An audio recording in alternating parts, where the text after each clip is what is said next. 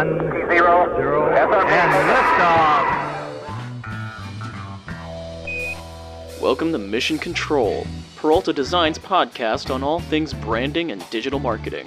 Since 2008, Peralta Design has launched hundreds of brands with award winning identities and websites. Join our hosts Ramon and Jorge as they use decades of combined experience to tackle topics with past clients, industry partners, and the rest of the PD crew. At Peralta Design, we launch brands. But for now, let's launch right into this episode of Mission Control.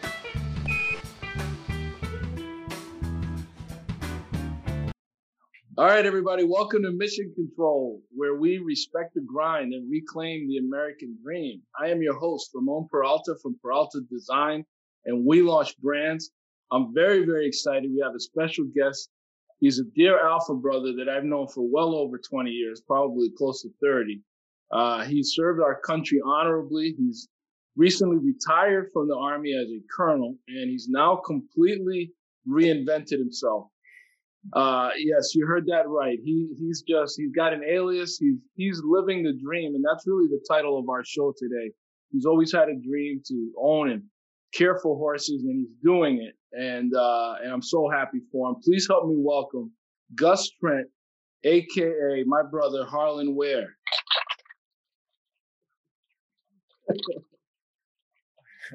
Well, well, thank you so much for that uh, interrupt uh, introduction, uh, bro- brother Peralta. Uh, thank you so much for uh, having me. Uh, this is quite a, a, privilege for, for me to be on your show. So thank you again. So Uh, just a little bit about me. Uh, I was uh, born and raised in Pittsburgh, Pennsylvania, and always had this dream of having horses and being a cowboy and used to tell my friends when I was a kid that one day I would do that, and, and naturally all my friends laughed about me and, and just thought I was crazy. But uh, wow, the good Lord has has brought that to fruition, and um, I have a horse ranch and, and have a, a, horseback riding business, and I also uh, uh, produce uh, rodeos and um, also do a sport called cowboy mounted shooting, where we shoot off of horses uh, with uh, old school revolvers, shooting blanks at balloons.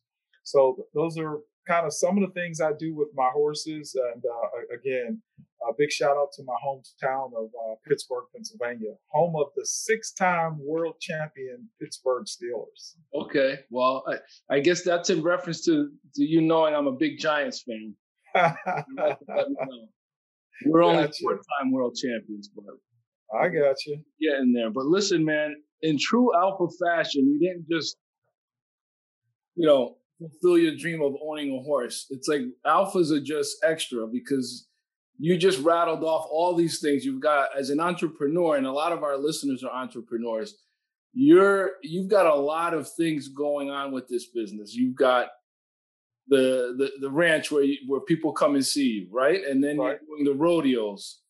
And and how did this all just take us back? Like, how did it go from you just wanting to buy a horse to all these different you know uh, monetization strategies you've got going on? Well, uh, let's let's take it back to let's say 2010.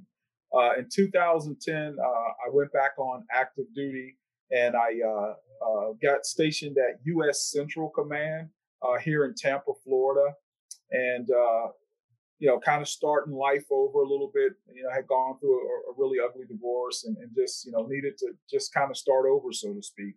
So I, I get to U.S. Central Command in 2010, and um, I'm there for probably about a month, maybe a month and a half. And, and one day, a coworker uh, says to me, "Hey, I, have got to get going after work. Um, I've got to go." Uh, she actually said she needed to pick up her trailer.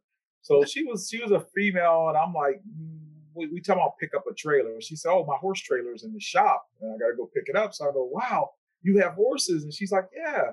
And I said, Oh, I'd really like to come see them one day. So uh, probably like maybe two or three weeks later, she she told me that you know I could come up to the place where she was keeping her horses at.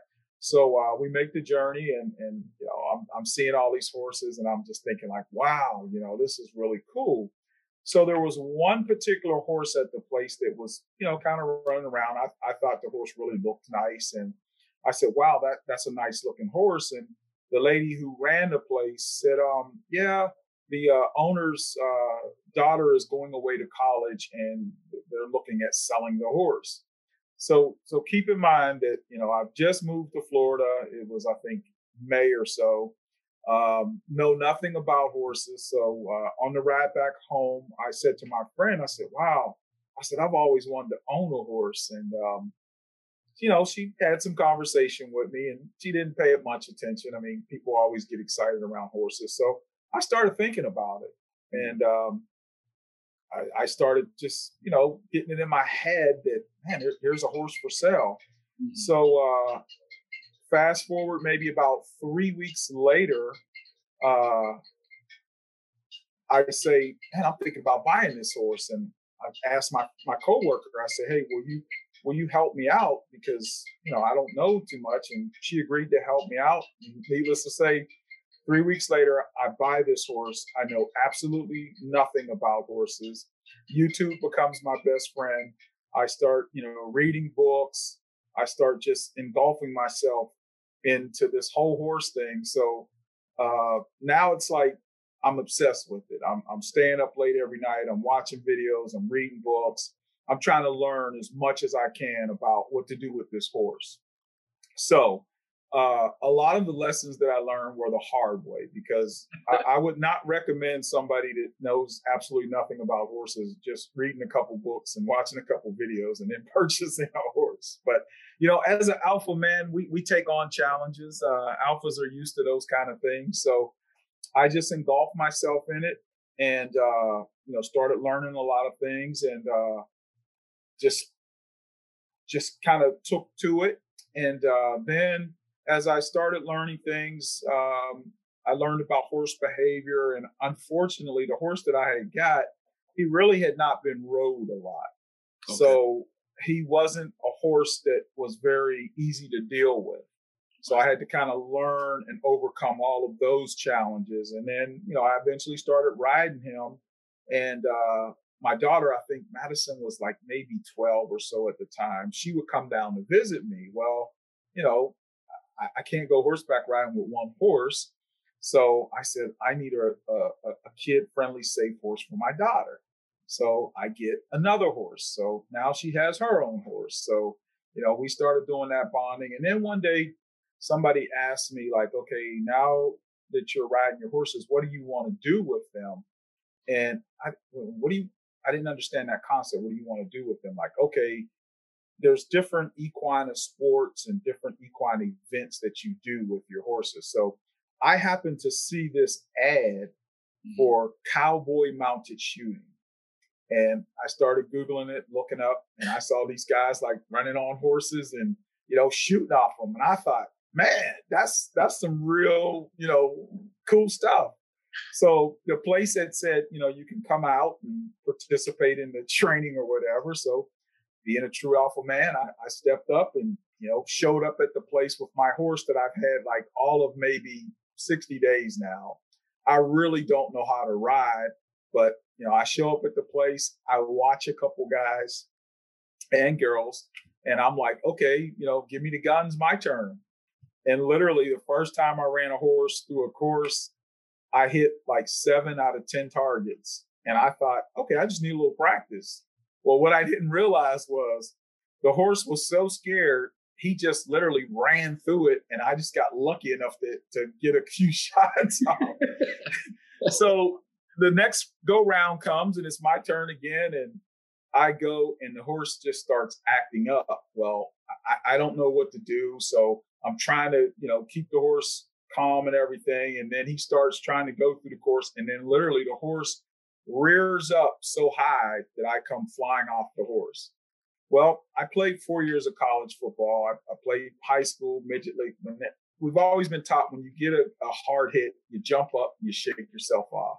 So I come off the horse, I jump up, I shake myself off, and then you know somebody is kind enough to kind of put their arm around me and say, "Hey, buddy, uh, we admire your courage, but uh, you need some training and your horse really needs some training.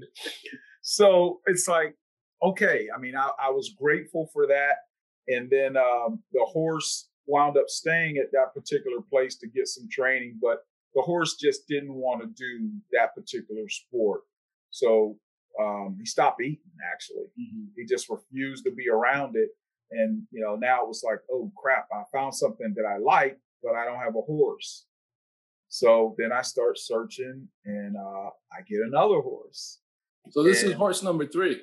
This is horse number three, and and it, it takes anywhere from maybe uh, six months to a year, maybe even longer, to really train a horse for mounted shooting. Some horses take to shooting more naturally than others. And this particular horse that I got kind of took to it. So uh, that was half the battle. And then I had to start working on learning how to ride better and faster and so forth. So uh, I get this other horse. I start doing mounted shooting, and um, then I'm just you know kicking around ideas, and you know, eventually it gets to a point where it's like, okay, what do I want to do with all this? Where am I going with it?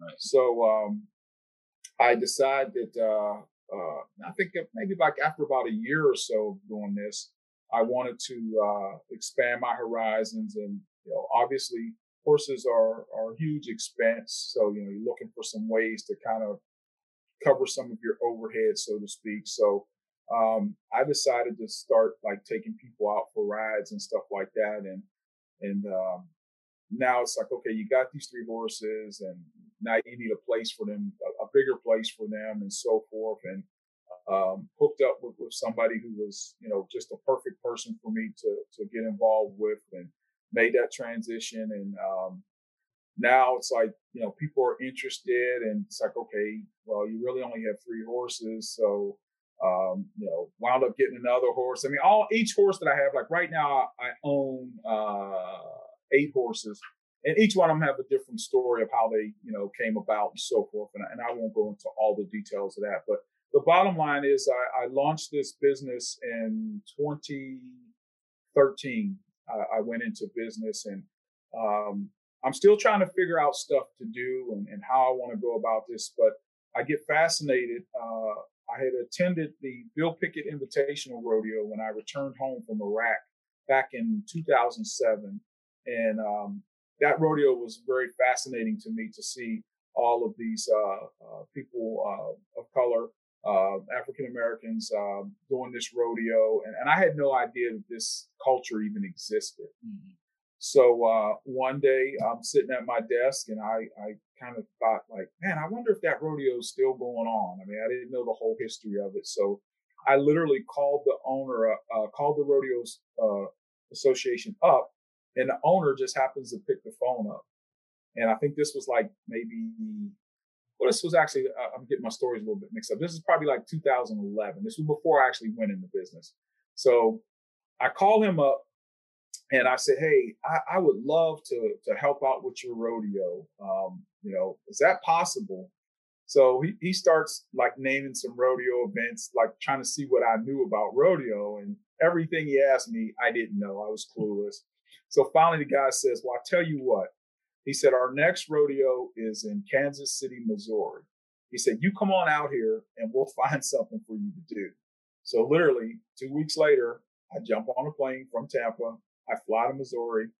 He tells me who to find when I get there. A guy by the name of Setwood Kings, God rest his soul. He was a, a big mentor to me. Uh, I hook up with this guy and uh, I start like learning about the rodeo world. So literally for from 2011 up until 2013, before I actually went into business, I go to these rodeos traveling like, you know, 900 miles with two horses and just trying to help out, just trying to learn as much as I can. So every, every year that I'm kind of, you know, being involved with this rodeo, I'm trying to convince the uh, promoter, the owner, a guy by the name of Lu Vason, God bless his soul, because, you know, he gave me a big start. I try to convince him to come to Tampa and put his rodeo on here in Tampa and just kind of like let me be his lead person. So we were in uh, uh, Tennessee at one of the events, and we're having breakfast, and this was in 2012. And I throw my pitch at Lu. I've been doing this for like two, three years now, trying to get the radio to come here. And he turns to me and he says, Well, how many rodeos have you put on? And I said, Well, none. He goes, My point exactly. And he kept eating his food. And right at that moment, I said to myself, You know what? I'm going to put on my own rodeo. So in 2013, after just having horses for maybe three years, not knowing. I mean, I learned a little bit of stuff. I did more research and I made a decision to put this rodeo on. And in 2013, I had my first uh, rodeo called Rodeo Fest. And I've had that rodeo every year since, uh, with the exception of last year because of COVID, uh, putting on my own rodeo right here in Tampa. So now, what what consists of what qualifies an event as a rodeo? Okay, so a rodeo usually consists of uh, different events such as bull riding.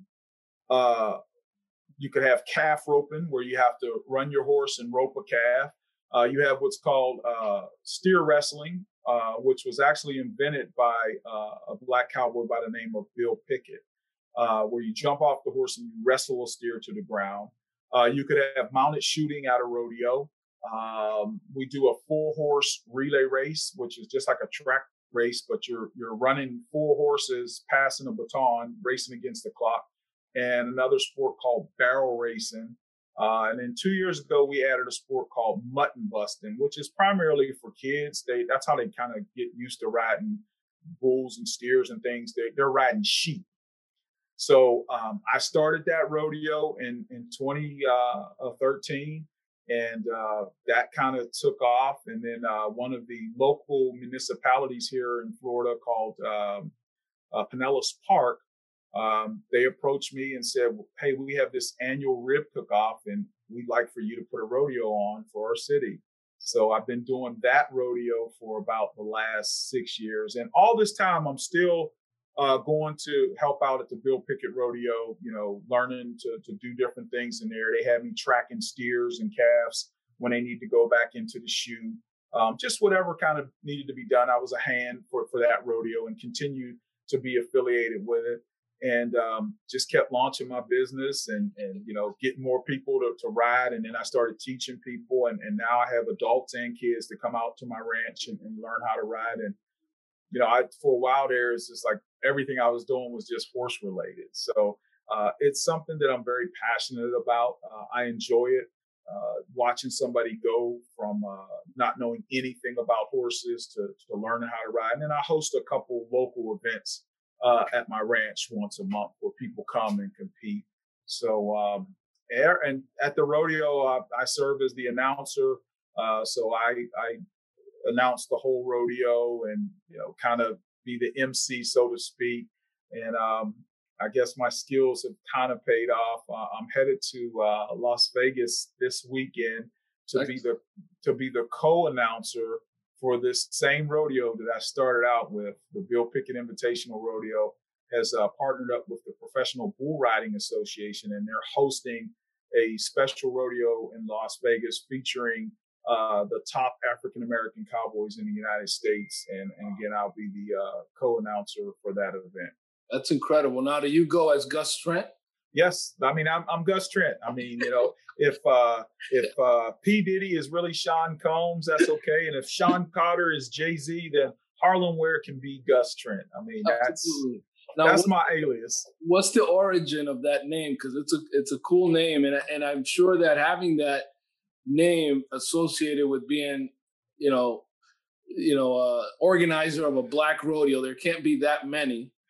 Well, let, let me be honest about how all that came about. Yeah. When, when I first started mounted shooting, the organization that I uh, initially joined, uh, you had to have an alias. Okay. That was part of it. So everybody, I actually have a registered alias, um, and you had to be known as that. So uh, one of my favorite mo- movies is Lonesome Dove, and there was a gentleman uh, that was portrayed by uh, Robert uh, Robert Duvall uh, named Augustus McCrae, Captain Augustus McCrae, and I, I, they all called him Gus. So I just like that Gus, and I just added the Trent.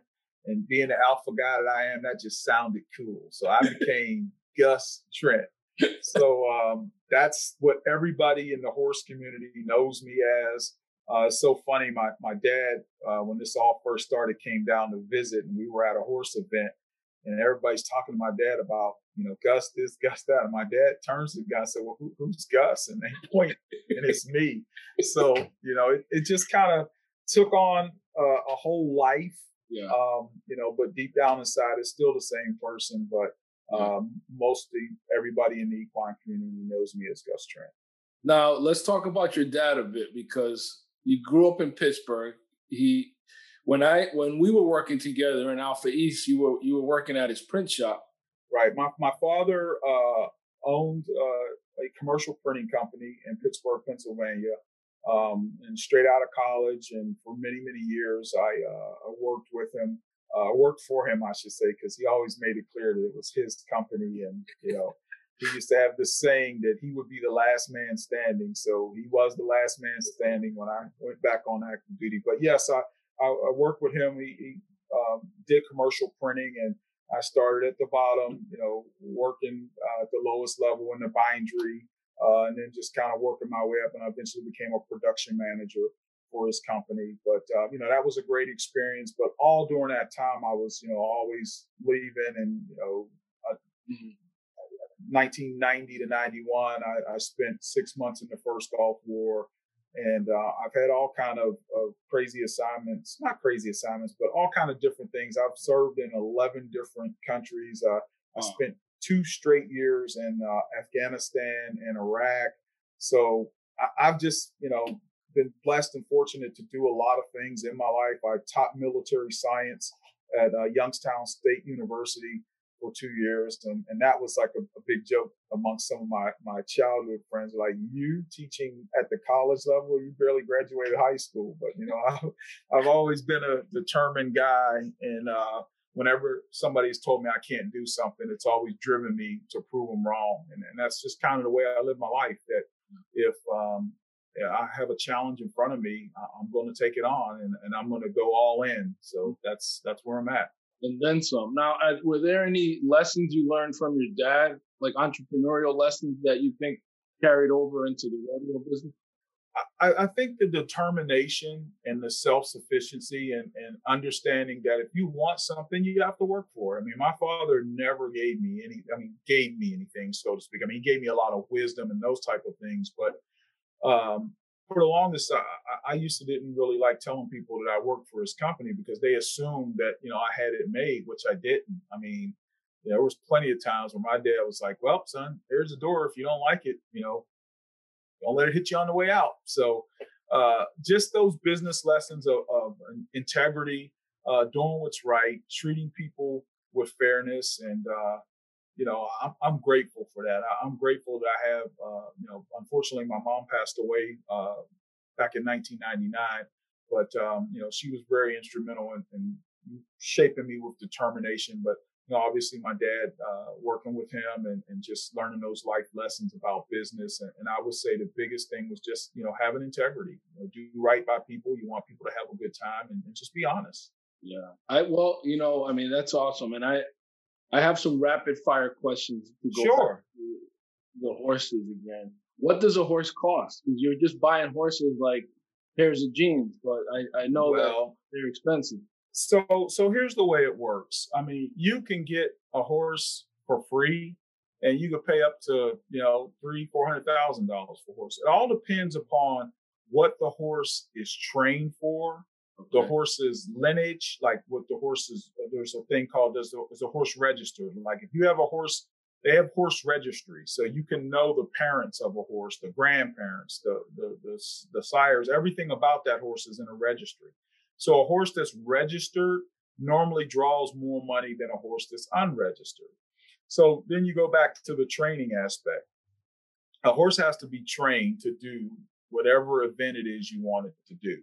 So most people think like I thought you can just take a horse and you know you saw the movies and all horses can do everything. It doesn't work that way. So you know you could get a horse for for a thousand bucks and and he may not be able to do nothing. Um, and, and again, sometimes people pay a lot of money for a horse and still doesn't always work out. So the the price range is is kind of tricky, but you know, if you just were looking for like a horse just to ride around and have a little bit of fun on, you may could get a horse like that for maybe, you know, 2000 bucks or something like that. But the more time that's put on a horse and the more that the horse is trained for, the more valuable the horse is, is uh, going to cost. And some horses are bred for different events. So, and that's where that registry comes into place. If you know the horse's lineage and, you know, so, so things like that. But, um, and then sometimes you can take a horse like I, I have that, that very first horse that I bought that gave me all that trouble. I still have that horse. He's 24 years old. And I will tell you that there were times where I couldn't stand that horse, where I literally was ready to just get rid of him because he had a quirky personality. But over time, uh, he developed and he's a lot more valuable now because he's a great kid horse. Like I can take a kid that's never really been around horses and put that kid on that horse and he's going to take care of him. Whereas, and there was times that Joker would, you know, give me all kind of heck. I remember one time I literally got so upset with him because he did something crazy, and I said, "Man, if you do one more thing wrong, you are out of here." And I kid you not, that horse was a saint for about two or three months because I, I meant it. I got so frustrated. And that's one of the things that, that helped me in life. I will be honest that prior to getting involved with horses, I wasn't the most patient person. And if you don't have patience, you're not going to make it with a horse. Mm-hmm. And that is something that really changed me as a person because I was the type of guy, especially being in the military, if you couldn't catch on to something quick, you know, I was moving on, and, you just can't do that with horses. You know, they they really humble you. Yeah, that no, that's that's a great takeaway there, and I firmly believe the universe kind of bends in our direction when we're on the right path because you meeting that woman in Tampa, you know, was no coincidence. You know, you you had this, you were manifesting this that you you wanted to get a horse, and the opportunity kind of presented itself. But what about the land, the ranch that you have now, did that come before you started buying horses, or did you buy a horse and then say, and then try to? No, when I first started out, I was keeping my horse at a boarding facility, okay. and then I, I don't want to get into all the business arrangements, but um, I mentioned this individual earlier on who, who yeah. was very, very dear to me, and, and yeah. we were able to work some things out. So you didn't do like the concrete cowboy move where you kept it in your apartment? No, man, I, I, don't. I don't even want to comment on that. I mean, you know, everything has its purpose, but you know, those kind of situations aren't aren't realistic. I mean, could it happen? Yes, um, but you know, not not not the way I see it. Not yeah. not from what I've experienced. And what makes a responsible uh, owner? Because uh, you mentioned the, the, the registries. It made me think of uh, you know the AKC with with dogs and how you you know some are bred to be show dogs and so forth. And but it's also about being responsible buying from a responsible breeder but also being a responsible owner. And from what I could tell my experience you know my wife and I had a wonderful time there and, and we thank you for for your hospitality. Um, what's it like caring? You know uh, what makes a responsible caretaker for these for these beautiful animals? Well part of it is economics is a lot of people get themselves in trouble because they get emotionally attached to a horse mm. and no matter what a, a, horse boils down to about four different things uh, good hay good feed water and and just general care if you if you put together those four combinations and, and where people get into trouble is like, let's say, for example, like every time that I got another horse, I was making sure that I could afford that horse because you have to be prepared for the unexpected. If a horse gets sick, I mean, you can't let a horse suffer. You're gonna have to call the vet if it's, if it's that serious, and and that's gonna be an expensive thing if the vet comes out. Um, and then sometimes you got to know when to cut your losses with a horse. As much as you're attached to it, you know, I, I know people that have gone into exploratory surgeries and all these different things, and they have spent thousands of dollars on a horse that just doesn't carry that value. Mm-hmm. So um, that's where people get themselves in trouble. Unfortunately, like if you have a horse and and nobody's going to be willing to take the horse from you, you're still legally responsible for it. There is no goodwill for horses. Like you can't just give a horse away unless somebody's willing to accept ownership of it. So, um, unfortunately, you know, people start with, okay, maybe I'll feed the horse every other day. He'll be okay. Uh, and then, you know, every other day turns into, well, if I just, you, you can turn a horse out on just a grass pasture, but, you know, you've got to have that kind of a land and space.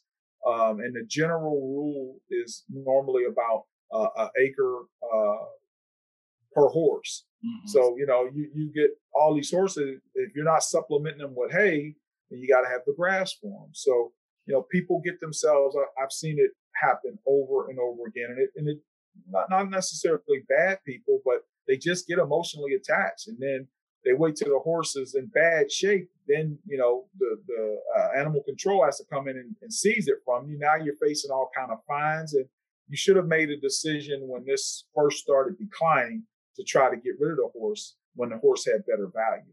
And then mm-hmm. sometimes, you know, these rescue places, they take in these horses and they, they keep taking them in. And the next thing you know, they're in trouble mm-hmm. because, you know, they mostly operate off of donations. Well, you know, if, it, if you're putting out $500 a month for a horse's care and now you've got, you know, three horses, but you only got a thousand bucks you're taking in, something's going to be short.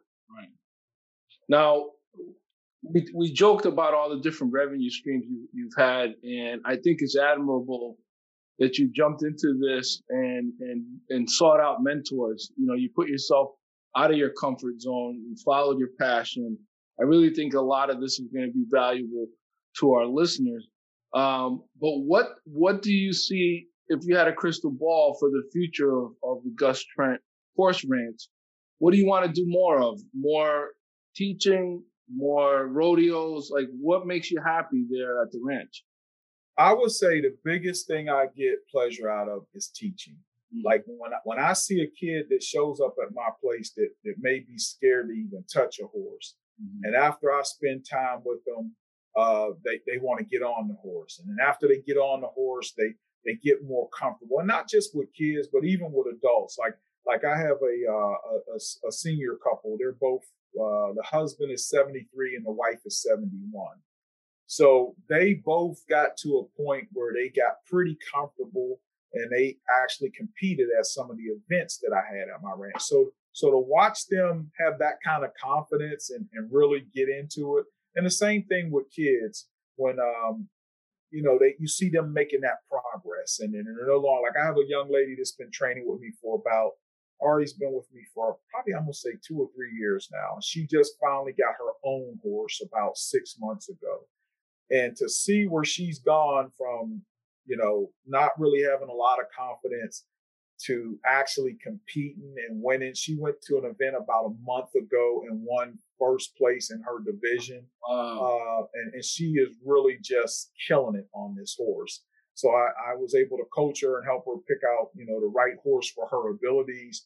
And uh, that's really rewarding to me. So, um, you know, actually, I had kind of scaled back a little bit on my public stuff and started doing more private lessons because I, I just get more pleasure out of that. I mean, there's been times where I rode with people from sun up to sundown, and you know that's fine and all, but my biggest pleasure and what makes me happy is is teaching and, and seeing people excel. Yeah, that's that's awesome. Now, what are you doing for marketing? Uh, how how are you promoting the ranch?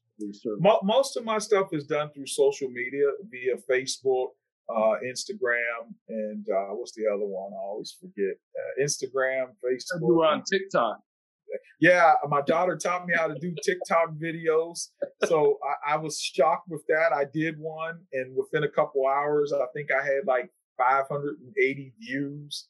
Uh, but I would say social media is the most part. Um, I, have been fortunate that the uh, the Visitors Bureau of the state of Florida came out to my ranch and, and, and did a promotional video for tourism. That's on YouTube. Mm-hmm. So um, and, and, word of mouth. You know, when somebody usually comes out, they're going to tell somebody else about their experience. Um, I, I, did have I did run some campaigns on Groupon that that became very successful. Uh, lots of good reviews, and and I really go out of my way to try to make people feel comfortable and have a good time. Uh, so you know that's how I mostly promote it. Have you done anything with special needs children? I, have seen. I, I have. I, have had several special needs kids. Actually, a, a young man, Ryan was like nine. He trained with me for about two years. He had autism, mm-hmm. and and what was so remarkable about this this kid was I could teach him to do something one time, mm-hmm. and he, he'd pick it up. He would pick it up. And, and actually, if I didn't tell people that he was autistic, they wouldn't know mm-hmm. because you know, he, he would just be so committed to doing stuff. He'd get frustrated every once in a while, but I, I never made too many exceptions for him. And uh, he, he was doing really good. And he, he just started doing other things with his grandfather. They started going camping and fishing, and he just kind of drifted away from it a little bit. But um, I've had other special needs uh, come kids come out that have either had learning disabilities or something of that effect, and and uh, you know that's also rewarding to watch them develop a little bit, and, and, that was a learning experience for me because I had never done that before. But um, and and there are some facilities that specialize in, in just special needs, and mm-hmm. that's the the great thing about horses is that they can pretty much uh, uh, adapt to, to any situation. I had a friend of mine, uh, rest his soul, he passed away. That uh, unfortunately he had both his legs amputated uh, because of diabetes. Wow! And and David literally, one of our goals was to get him back riding again after he went through rehab. So after about nine months of rehab, we literally got him back on the horse, and that guy would come out to my ranch and ride and as long as he had jeans on, people didn't even know he was a double amputee. Wow. And, wow. and that to me was like, you know, showing a lot of courage. As a matter of fact, he was a prankster too. Uh, sometimes when he would go out on rides with me and he'd be like coaching people how to use their legs and stuff, he would like, because he had a prosthetic, he could twist his, his prosthetic almost like all the way around. and, and he, he'd be telling people, you know, twist your leg like this and he twist that prosthetic and they'd be sitting there trying to twist their leg. And then he would just like pull his pant leg up and show them the rod and they would just bust out laughing. I mean yeah, that's hilarious. yeah yeah he was quite a hoot. He was quite a hoot.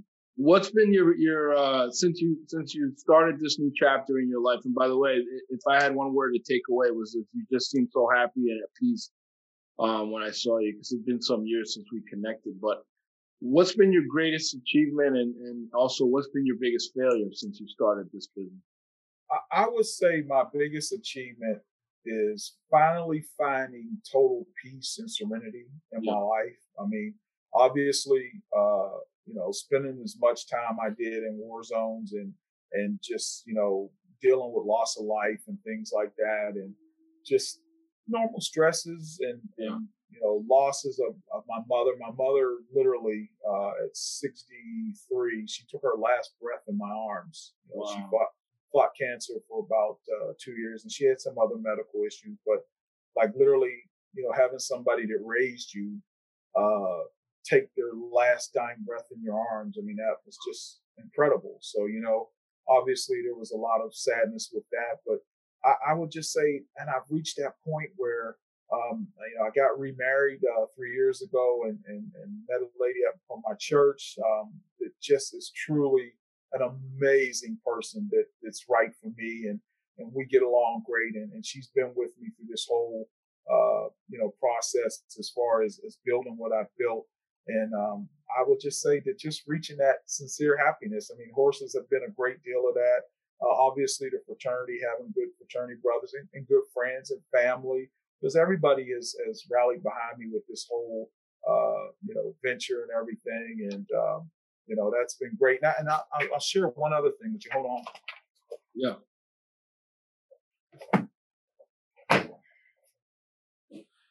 I don't know if I mentioned it to you, but you know, I, I wrote a book, Grace, Mercy, and Determination: The Life Story of uh, uh, Gus Trent, aka Harlem Ware. So you know, uh, this is available uh, for, for, purchase. But you know, this was like healing for me. This this mm-hmm. was was putting a lot of my uh, struggles that I had, you know, early in, in, in life because I, I was not always a uh, a stellar uh, citizen, should I say? I I had some difficulties uh, in school, struggling to learn and, and just behave myself, and mm-hmm. um, you know overcame a lot of those things started uh, drinking at 13 years old, and you know that's not good. Mm-hmm. Um, and over just you know low self esteem at one point. Believe it or not, I, I really had low self esteem. Didn't believe in myself, and I think sports helped me overcome those things. Uh, but but again, you know, writing that book was just like therapy for me, and then and also going through the struggles of a divorce. That was very painful to go through that process, but you know, I would tell people, you know, surrender your life. I don't preach religion to people, but surrender your life to God and you will be amazed of what you can do because Amen. every everything that I've talked about today was a process and uh, and it was God's, you know, I, I had these desires and God said, "Hey, listen, if you believe in me, I'm gonna get you through all of this. Mm-hmm. And and I will tell you that I've had some some dark times going through this divorce process and, and literally losing everything that I had. Uh, coming here to Florida with everything I owned in my vehicle, leaving everything behind and, and starting over. So uh, I'm grateful for that. So, mm-hmm. and you asked me also what would be a, a failure. Um, I would say the, the, the biggest thing that I felt at, I think, was marriage the, the first time around. Um, and obviously, you know, made those, made mistakes and um, learned from them. And I'm a better person as a result of it. But, you know, you just have to be determined. I mean, that's, that's one thing that I pride myself in. If I make up my mind that I want to do something, regardless of what it is, I mean, when I first said I wanted to do a rodeo, there were people in the rodeo business that literally laughed at me yeah. and said, "You you don't have enough experience. You don't know what you're doing." And and there was a well-known guy here in, in, in the Tampa area, and everybody kept telling telling me I needed to go talk to this guy. And um, you know, I went and talked to him, and and he he spent a lot of time with me, but everything was telling me I, I shouldn't be doing it. I was wasting my time, but I listened, and, and I learned some things from him. But what he didn't know was my determination. So uh, those are some of the things that have just carried me. Is if you make up your mind that you want to do something, and I always tell people that, uh, especially young folks, success only becomes before work in the dictionary. Right. You've got to put the work in to be successful. That's right. Now, where could where could our listeners find your book? Because I'm sure it's very inspiring. Uh, if you just go to uh, my website, GusTrentHorsebackRiding.com, uh, you can order that book or you could just send me a message. Uh, you can reach me by phone. Uh, my phone number is 412 592 6916. You could just send me a text and say, Hey, I'd like a copy of the book, and I'll send it directly to you. Um, or you can go to, to my website and, and get it. But, um, you know, God's just been really good to me, man. I mean, yeah. people like you in my life a long time ago. I mean, when you called me and told me you and the wife wanted to come, it was like, wow, man, I know this dude from way back, and he, still remembers me, you know. And and and, if, and, as I recall, you and I didn't always agree on things, but we were always were fraternal and brotherly right. towards one another. And and I'm proud of you for the accomplishments that you have done with with your brand. And uh, I'm just, you know, like I say, God works in mysterious ways, and you know, we reconnected and, and it brings back so many fond memories. Yeah. And uh, you're doing great stuff, man. Thank you, man. Thank you. And let's close out by having you promote the rodeo that's coming up. This is a pretty big deal. So, so my annual rodeo is coming up August 28th here in Tampa, Florida. It's called Rodeo Fest. So if you just Google Tampa Rodeo Fest, there's a, a whole page that'll come up on that through uh, our website uh, called ticketleap.com and it has all the details about the rodeo but it's a full-blown event. Uh, we're going to host a uh, picnic out at my ranch the friday before the rodeo the, the saturday rodeo so if you're in town you come on out to the ranch and you know see the ranch and see the horses and everything. And uh, just come on out. If you've never been to a rodeo this is a great time and ramon can can attest to tampa being a, a nice area to come and yeah. visit and and I'll throw a plug in for the Bucks. I mean, we are the home of the Tampa Bay Bucks, so you you know you can come to, to Tampa. Super Bowl and, champs. Yeah, see the Super Bowl uh, Buccaneers, and there's lots of stuff to do here. So if you want to make a weekend out of it, you know, come on to Tampa. I'd be glad to host you. Yeah, man, I can't wait to come see you again. I'll certainly make another visit. For sure. Looking forward to it. Well, thank you. Thank you for being on our show. You've been very inspirational. Um, I'm sure our, our, listeners are gonna are gonna reach out to you through the website, get the book, contact you. Yeah. Um, thank you. You can, you can also reach me on Facebook at Gus Trent as well. So, excellent. Again, yeah, thank you so much, Ramon. I appreciate it, man. Much love. Same here, man. Likewise. God bless. Okay, 06. 06. Thank you, everyone, for listening to this episode of Mission Control. Until next time, this is Ramon Peralta with Peralta Design, and we launch brands.